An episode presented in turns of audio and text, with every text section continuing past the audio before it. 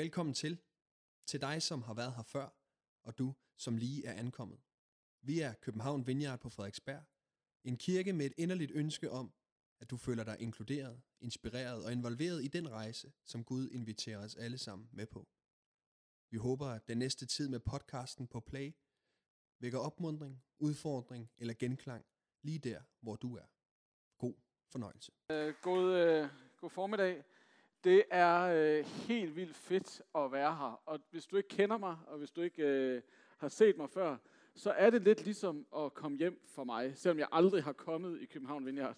Men, øh, men for fire år siden, så blev vi sendt afsted fra København til Aalborg for at plante Aalborg Vineyard. Og der er sådan en fornemmelse af, hver gang, at øh, mig og min familie, vi er her, det er lidt ligesom at komme hjem. At øh, det kan godt være, at du ikke var klar over det, men, men I var med til at sende os afsted. Og øh, når man er i Aalborg og føler sig langt væk øh, fra København, så er det godt lige at huske på, at der er faktisk nogen, der står bagved, der er nogen, der hæpper. Øh, og det, den fornemmelse har jeg, selvom du måske ikke helt rigtigt gør det. Øh, så har jeg den fornemmelse, at øh, her bliver der hæppet. Og det er helt vildt fantastisk at være sendt ud fra det her sted og opleve, at, øh, at der er nogen, der hæpper på en. Og øh, så nævnte Flemming lige øh, sådan en kanotur, men det er fordi, jeg har været på kanotur med mine, vores to piger, Elinor og Selma, og øh, jeg er ikke... Øh, altså, der er mange, der sådan, da jeg lagde det øh, billede op på Instagram, så var der mange, der sådan kommenterede, vi har aldrig set dig som den store outdoor-type. Og jeg vil også sige, at den første aften, så bestilte vi også pizza. Øh, og øh, altså, øh, altså en, en hver landsby med respekt for sig selv har et pizzeria, og det havde Bindslev også. Så, så, altså, altså, så det, det gik jo godt. Og, øh, og så næste dag, da vi så skulle afsted, og øh, jeg havde endda forberedt noget frokost, vi kunne spise. Da vi så sejler ind der, hvor vi ligesom skal have frokost, så opdager vi, at der er pomfritter og nuggets øh, til salg. Og, øh, og så tager vi lige det. Øh, og øh, så på den måde, så overlevede vi jo fint.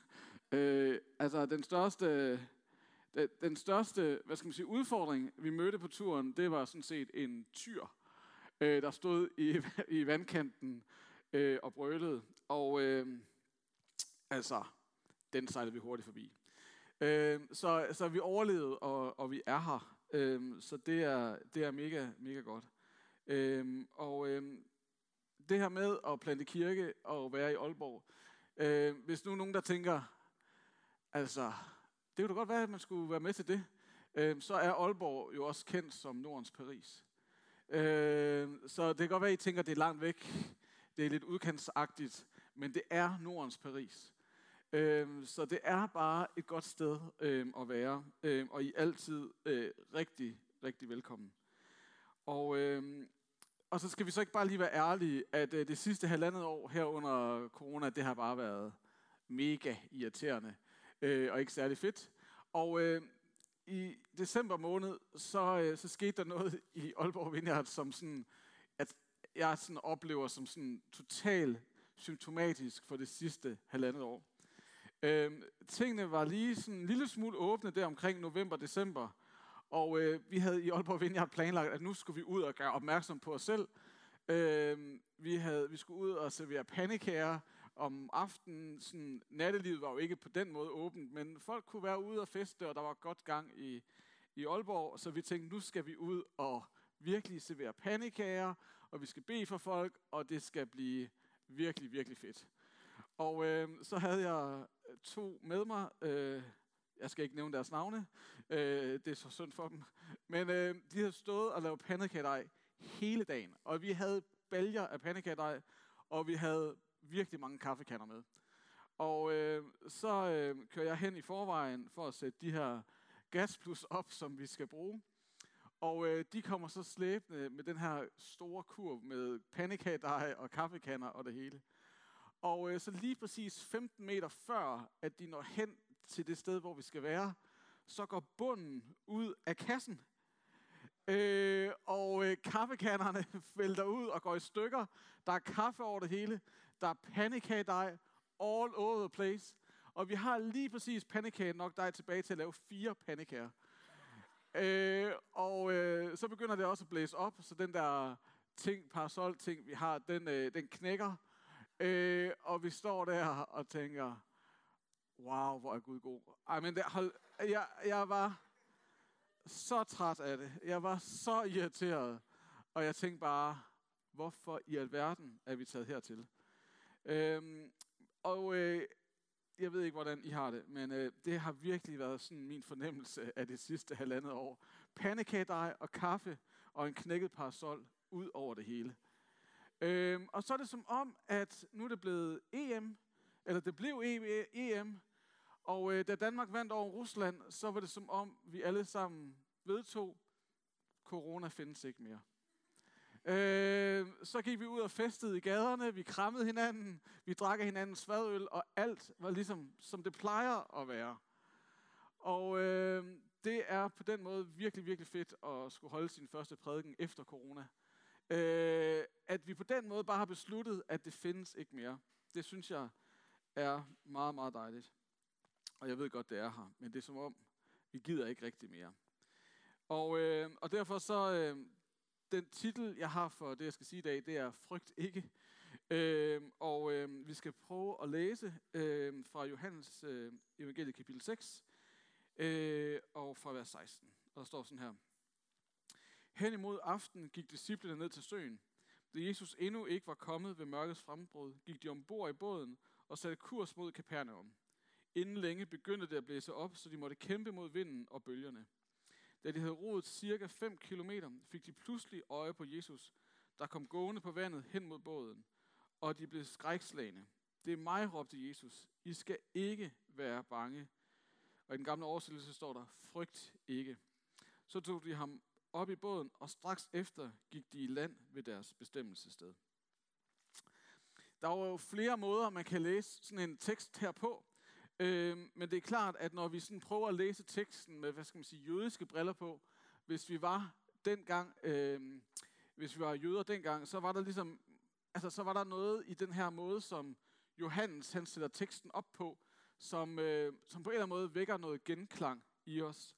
Øh, fordi at vi har noget vand, øh, vi har en vind, vi har noget, der blæser hen over vandet.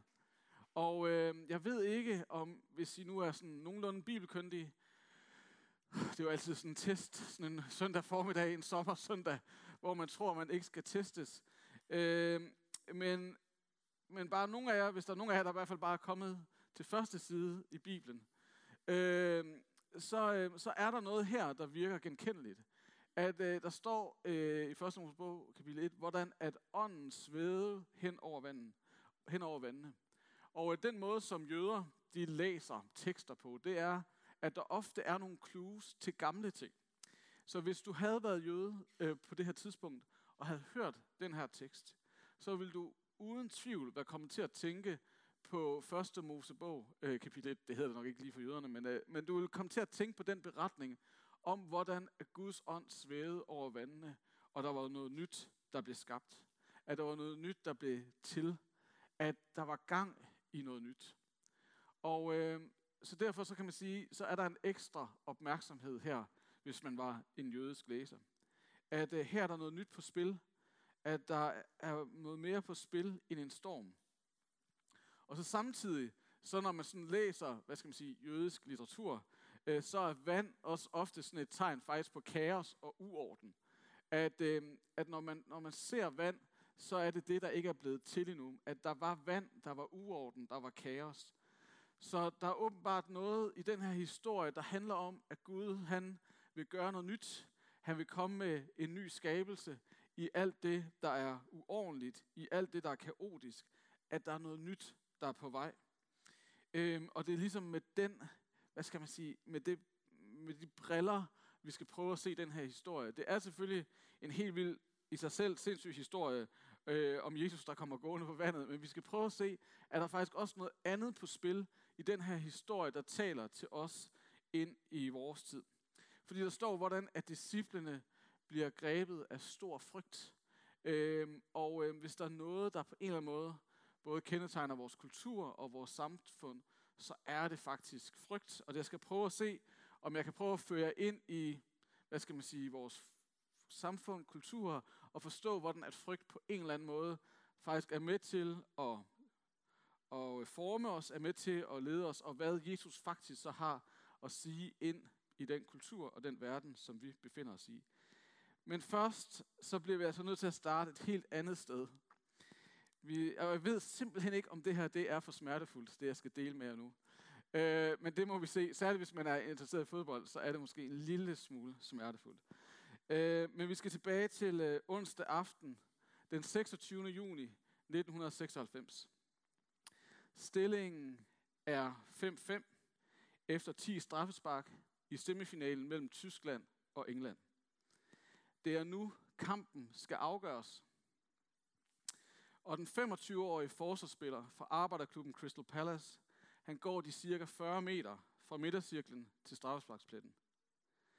Vennerne, de kalder ham Nord, fordi der var en tv-kommentator, der hed Daniel Norton, som altid havde noget godt at sige.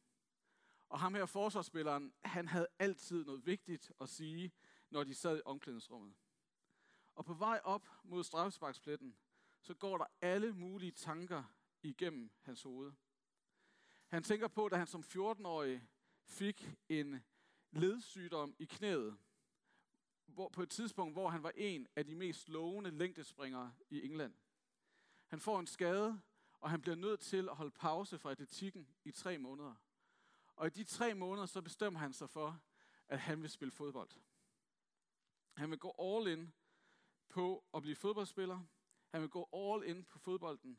Det bliver hans vej. Det bliver hans identitet. Og mens han går op mod strafsparkspladsen, så tænker han på, hvordan hans træner i ungdomsårene altid sagde til ham, fordi han måske var en lille smule klein, og han ikke rigtig havde det, der skulle til. Og nu må jeg undskylde mit, øh, mit sprog. Men træneren sagde til ham, If you don't fucking toughen up, you will fucking not make it. Hvis du ikke begynder at tage dig sammen, så vil du ikke klare det. Kom nu lidt. Så den her aften, det her spark, han ved bare, da han går op til straffesparkspletten, at det her spark vil vise, om han havde det, der skulle til. Han ved, at lige, og trænerens ord ringer i hans hoved, og han ved bare, at det her øjeblik vil definere ham resten af livet. Og øh, Gareth Southgate, som han hedder, og som er Englands nuværende landstræner, går op og lægger bolden til rette. Og han fortæller, at i lige det øjeblik, da han lægger bolden på straffesparkpletten, så overmander frygten ham. Lige pludselig så går det op for ham, at når han løber hen til bolden, så står det hele på spil for ham. At hvis han fejler, hvis han misser det her straffespark, så bliver det dybest set et tegn på, at han ikke havde det, der skulle til. At han ikke var tough enough. At han ikke havde taget sig sammen. Så da han løber hen til bolden, så er det frygten, der fuldstændig har overtaget hans tanker og hans krop. Og han løber hen til bolden, og han laver en blød inderside ind til Oliver Kahn, som er Tysklands målmand, som lige så stille lægger sig ned og tager bolden. Og lige præcis der, så ved han, at han havde det ikke. At lige præcis der går det op for ham, at frygten for at fejle var fyldte mere end længslen efter at score.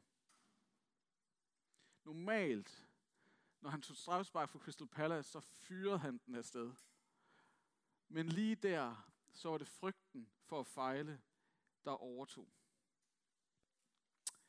Så i 2016, da Nord han overtager trænergærningen for det engelske landshold, så ved han én ting. En ting, som han har lært igennem de 22 års straffesparksforbandelse, som England kom igennem, det er, at det spark, han sendte afsted dengang, som, hvor han de næste år blev defineret af at have brændt et straffespark, det var ikke det, der definerede, om han var værdig eller ikke værdig. Så da han bliver landstræner for England, så hyrer han øh, en øh, sportspsykolog, der hedder Pippa, Pippa Grange. Og hun arbejder med det engelske landshold. Og det, som der er hendes vigtigste pointe i arbejdet med landsholdet, det er at fortælle dem, at det næste spark er ikke det, der definerer dig, om du er værdig eller ikke værdig til at blive elsket. Og det lyder jo godt og smukt og dejligt. Men i en sportsverden, så er det sparket, det er det næste spring, det er det næste løb, det er den næste præstation, der definerer dig. Og hvis du fejler, så er du ikke værdig. Og øh, i en, i en sportsverden, så kan du lyde som klart, selvfølgelig er det sådan der. Men den danske sociolog øh, Anders Petersen, han skriver i øh, sin bog Præstationssamfundet, at vi er dybest set har udviklet et samfund, hvor vi har overtaget systemet fra, hvad skal man sige, sportsverden, hvor vi har overtaget systemet fra, øh, fra hvad skal man sige, konkurrence, altså konkurrencementaliteten. Og derfor så taler vi om det, som han kalder et præstationssamfund. At øh, han siger, at vi er blevet til præstationsindivider, som frygter at fejle. Og øh, fordi når vi fejler, så bliver vi konfronteret med sådan vores grundlæggende frygt for, at vi ikke er værdige, og derfor bliver forladt af alle. Så man kan sige, at hans, når han ser på vores kultur, når han ser på vores verden, så handler det dybest set om, at vi alle sammen, fordi vi lever i den verden, vi nu gør, i præstationssamfundet, hvor at vores handlinger og vores præstationer er med til at definere os, at vi dybest set finder vores selvværd, vi finder vores værdi i vores seneste handling, så er vi blevet til det, han kalder præstationsindivider. Og øh, Edward Friedman, som var sådan en, øh, han var sådan, han var rabbi, men han var også psykoterapeut. Han, han har skrevet en fantastisk bog, så hvis du ikke ved, hvad du skal læse i sommerferien, øh, så kan jeg da absolut anbefale den bog, øh, som hedder Failure of Nerve. Øh, og han taler om, hvordan at hele vores samfund på en eller anden måde er blevet paralyseret af, at vi er blevet bange for at fejle. Vi er blevet bange for at ramme ved siden af, og derfor så kan vi næsten ikke handle, fordi vi på den måde, på en eller anden måde, er blevet grebet af frygten. Vi lever i en verden, der på en eller anden måde er styret af frygt, fordi at vores næste handling, vores næste præstation, vores næste, hvad skal man sige, det vi gør på arbejdet, det kan være vores børn, alt muligt, det kan på en eller anden måde være med til at definere, hvem vi er. Vores identitet og vores selvværd er blevet bundet så meget op på, hvor godt vi præsterer på forskellige områder af vores liv. At vi dybest set bliver bange for at tage det næste skridt, fordi hvad nu, hvis vi fejler? Øhm, og Pippa Grange, hun siger sådan set, at, øhm, at man kan sige, at den frygt, som styrer os, det er dybest set frygten for ikke at være værdig. Og, øh, og vi ser det i politik, vi ser det i erhvervslivet, vi ser det i uddannelsessystemet, vi ser det i familien, vi ser det hos os selv. Vi mærker, hvordan at frygten på en eller anden måde kommer krybende. Vi mærker det, når vi bliver jaloux på andre, der klarer sig bedre end os. Og dybest set, så er det frygten for ikke at være værdig til at blive elsket. det er i grunden det, der styrer vores jalousi. Eller når vi bliver suget ind i perfektionisten, perfektionismen, så er det frygten for at fejle, der på en eller anden måde styrer os. Eller når vi fordømmer andre, eller vi bliver fordømt af andre, eller vi fordømmer os selv og bliver kritiske over for os selv, så er det dybest set frygten for at være utilstrækkelig, der styrer os. Eller når du begynder at trække dig fra folk, når, når du begynder på en eller anden måde at blive separeret, hvad skal man sige, fra andre, så handler det dybest set om frygten for, at du er bange for at blive afvist. Og, øh, og al, altså man kan sige, alle de her former for frygt, øh, siger Pepper Grains, det dybest set, det, det har sådan set en rodfrygt, som er i os alle sammen, som vi alle sammen kan genkende. Altså, hun er psykolog. Jeg er sociolog, så jeg tror faktisk, hun har ret i det, hun siger. Øh, og hun siger, at det, som der er den grundlæggende frygt for os alle sammen, det er dybest set, at vi ikke er værdige, at vi ikke har det, der skal til, og at derfor så bliver vi forladt af alle sammen. Øhm, og man kan sige, at det er frygten for ikke at være god nok, som skaber smerten i vores liv. Det er det, der skaber frustrationer. Og det er dybest set også det, der begrænser os i vores forsøg på at leve som dem, vi er skabt til at være. Fordi der er så meget frygt, der på en eller anden måde er nede i vores system. Og øh, jeg vil bare sige, at det er så let for os at bladre lidt hen over det, fordi at det, som vores kultur også fortæller os, det er, at vi skal helst ikke forholde os til frygten. Vi skal helst skemme den væk, og vi skal helst være en lille smule skamfuld over, over for frygten. Det er sådan set den bedste strategi. Det er sådan set det, vi får at vide. Men øh, jeg må bare sige, at jeg tror, og jeg skal prøve at komme med nogle eksempler fra mit eget liv, hvordan at jeg genkender frygten. Fordi jeg kan mærke, hvordan at frygten på en eller anden måde også sidder i mig. Og måske kan du genkende nogle af tingene, og måske er der nogle andre ting i dit liv, hvor du tænker, der kan jeg mærke, at der er noget frygt for at opleve at blive afvist. Der er frygten for ikke at være værdig. I går aften, nej, i går eftermiddag, så var vi i et storcenter her i, i København. Og øh, så øh, går vi hen, øh, ind i, ja, vi passerer en far og en datter, og jeg tænker, hey, jeg har da set ham der faren før. Øh, jeg kunne simpelthen ikke lige, det var først lige et minut bagefter, jeg tænkte, nå ja, det er en far fra Selmas børnehave, da vi boede her i Vandløs, og hans datter. Og øh, så siger Inge til mig, gå da lige tilbage og hils på ham. Og så, jeg er sådan, det vil, det vil jeg ikke. Og, øh, og så er hun sådan lidt, jamen kom nu. Øh, eller det var sådan, jeg hørte det, det var sikkert ikke det, hun sagde. Øh, men jeg hørte, jeg, hørte, jeg hørte bare, kom nu lige lidt. Og jeg tænkte, nej, det vil jeg ikke. Og så, så tænkte jeg, så havde jeg sådan en hurtig refleksion, hvor jeg sådan tænkte, hvorfor i verden vil jeg ikke det? Altså, hvad er det lige, der sådan øh, kryber op i mig der? Øh, og så tænker jeg, jamen, tænk nu, hvis det bliver lidt smule piligt, eller akavet, eller tænk nu, hvis jeg ikke ved, hvad jeg skal sige, eller han slet ikke kan genkende mig. Det ville selvfølgelig også være meget slemt. Øh, hvis han nu ikke så, at, øh, du ved, hvis han nu ikke kunne gen- genkende mig, øh, og bare tænkte, hvem er, hvad er du for en freak? Eller tænk nu, hvis jeg, whatever. Åbenbart var der alle mulige ting, der gik igennem mit system, der handlede om det der. Og, øh, men nogle gange, når man er sammen med sin ægtefælle, så ved man jo godt, at så må man jo bare gøre det.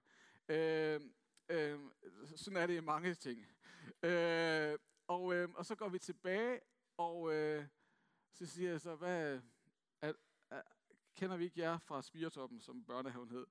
Og så vender han sig om i et øh, kæmpe smil og siger, ej hvor fedt, ej hvor dejligt. Jo, jeg kigger også lige forbi jer, jeg kunne også, jeg tænkte også, øh, at der var et eller andet genkendeligt ved dig. Åh, oh, dejligt.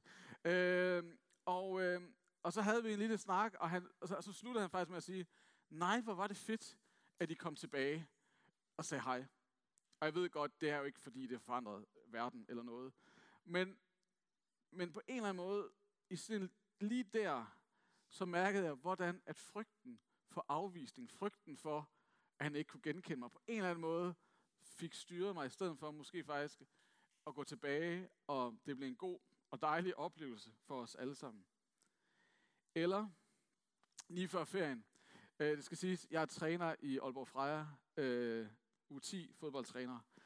Øh, og øh, hvis I, I må meget gerne bede i aften, altså for det hold, fordi altså, det kræver så meget forbøn.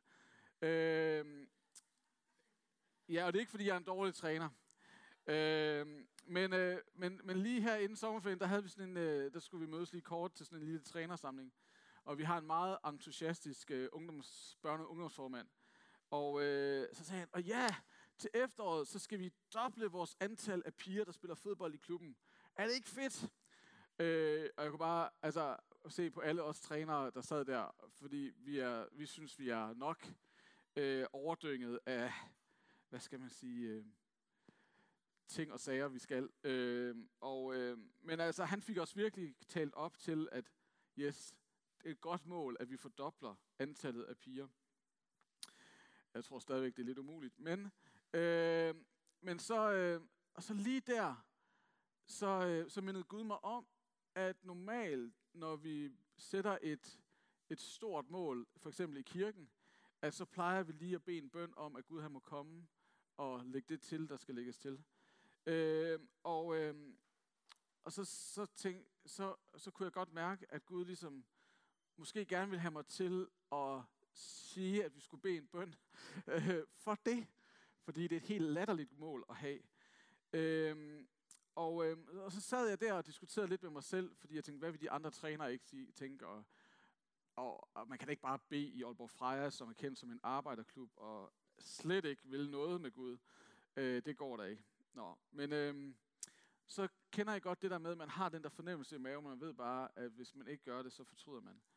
Og øh, så, så, så, så rakte jeg hånden op og sagde, det er et fedt mål, Gustav.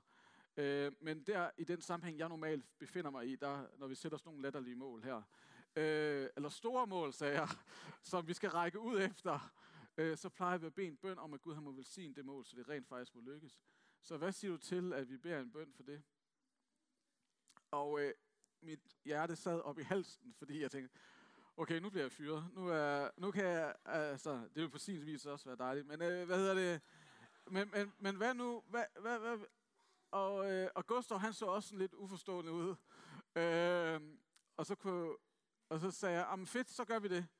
Øh, og så bad jeg en bøn om, at Gud han måtte komme og være til stede i Aalborg Freja, og at øh, vi måtte få lov til at se masser af nye piger starte til fodbold og, øh, og så lige der, så kunne jeg også, øh, så, så ligge Gud mig også til at bede om, at, øh, at dem af os, som kæmpede i, med relationer af forskellige slags, at vi måtte opleve, at Guds fred måtte komme midt i det. Og, øh, og, der, og bagefter var folk bare, ej tak fordi, at du vil gøre det for os. Det, det havde du ikke behøvet. Øh, altså på en god måde, positiv måde, sagde de det.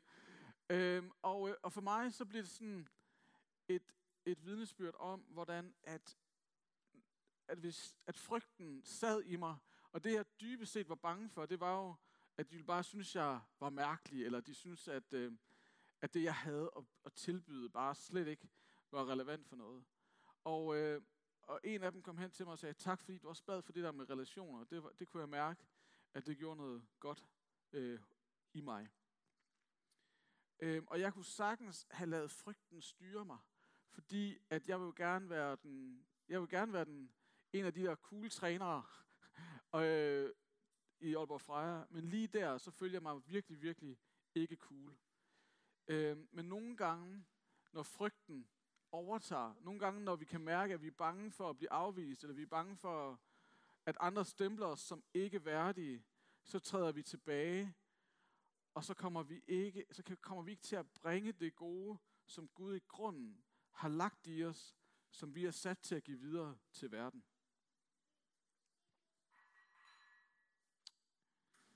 Og, øh, og vi er alle sammen svømmer, hvad skal man sige, i frygtens hav, fordi at vi lever en præstationskultur, hvor det handler om at gøre det godt, hvor det handler om at være succesfuld, hvor det handler om at være perfekt, og hvor at vi næsten ikke ved, hvad vi skal gøre selv, når vi ikke præsterer godt. Og det er klart, at det er jo ikke det, vi tror. Det er ikke den kristne historie. Den kristne historie er jo ikke det. Det er noget helt andet. Og øh, faktisk så kommer både Edward Friedman og Pippa Grains, de kommer faktisk med nogle bud på, hvad gør vi så for at slippe ud af den her frygt, der styrer os?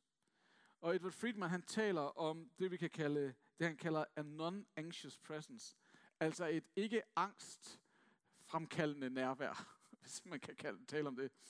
Men det betyder dybest set, at når mennesker på en eller anden måde er styret af frygt, når kaos opstår, når panik opstår, når vi mærker den der dårlige stemning i rummet, fordi vi alle sammen sidder og i grunden er mærket af frygten, og hvor vi ikke tør træde frem.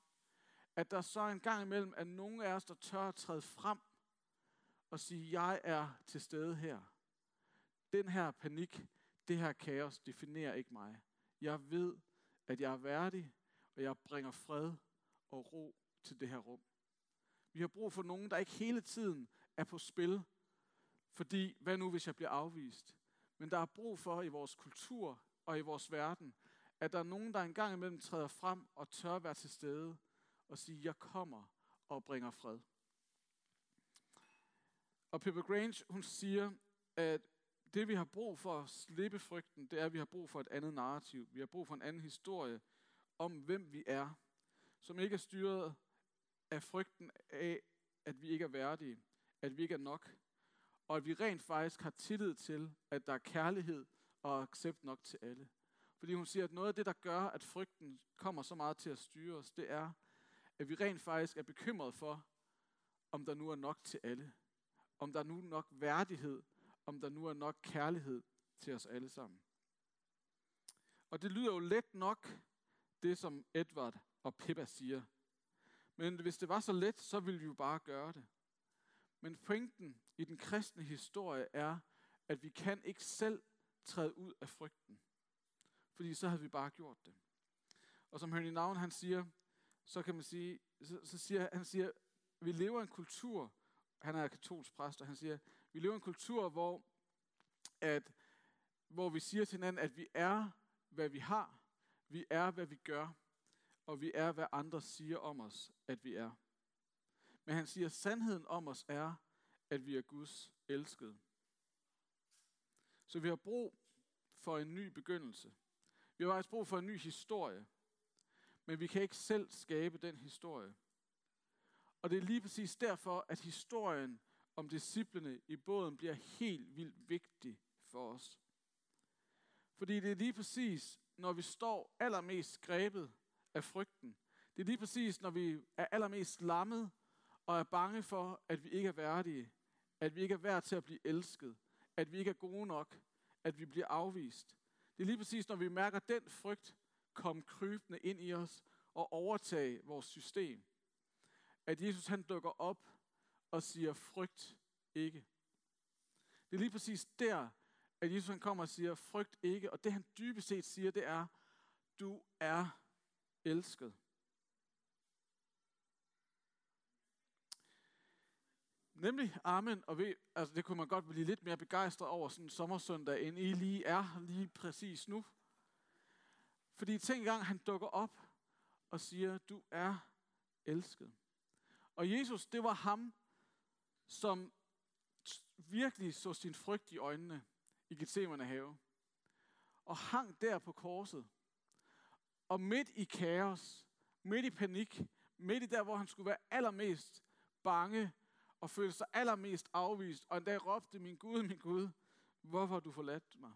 Det var lige præcis der, han trådte ind med et non-anxious presence, og så Johannes og sagde, der er din mor, og bragte fred, bragte håb midt i der, hvor han i grunden kunne allermest selv være blevet lammet af frygt.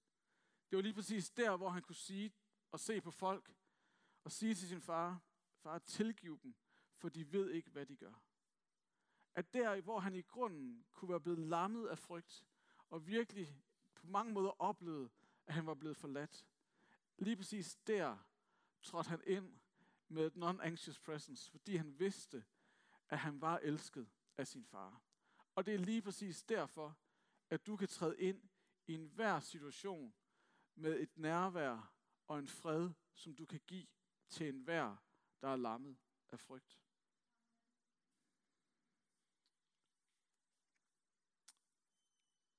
Og han kommer og fortæller en ny historie.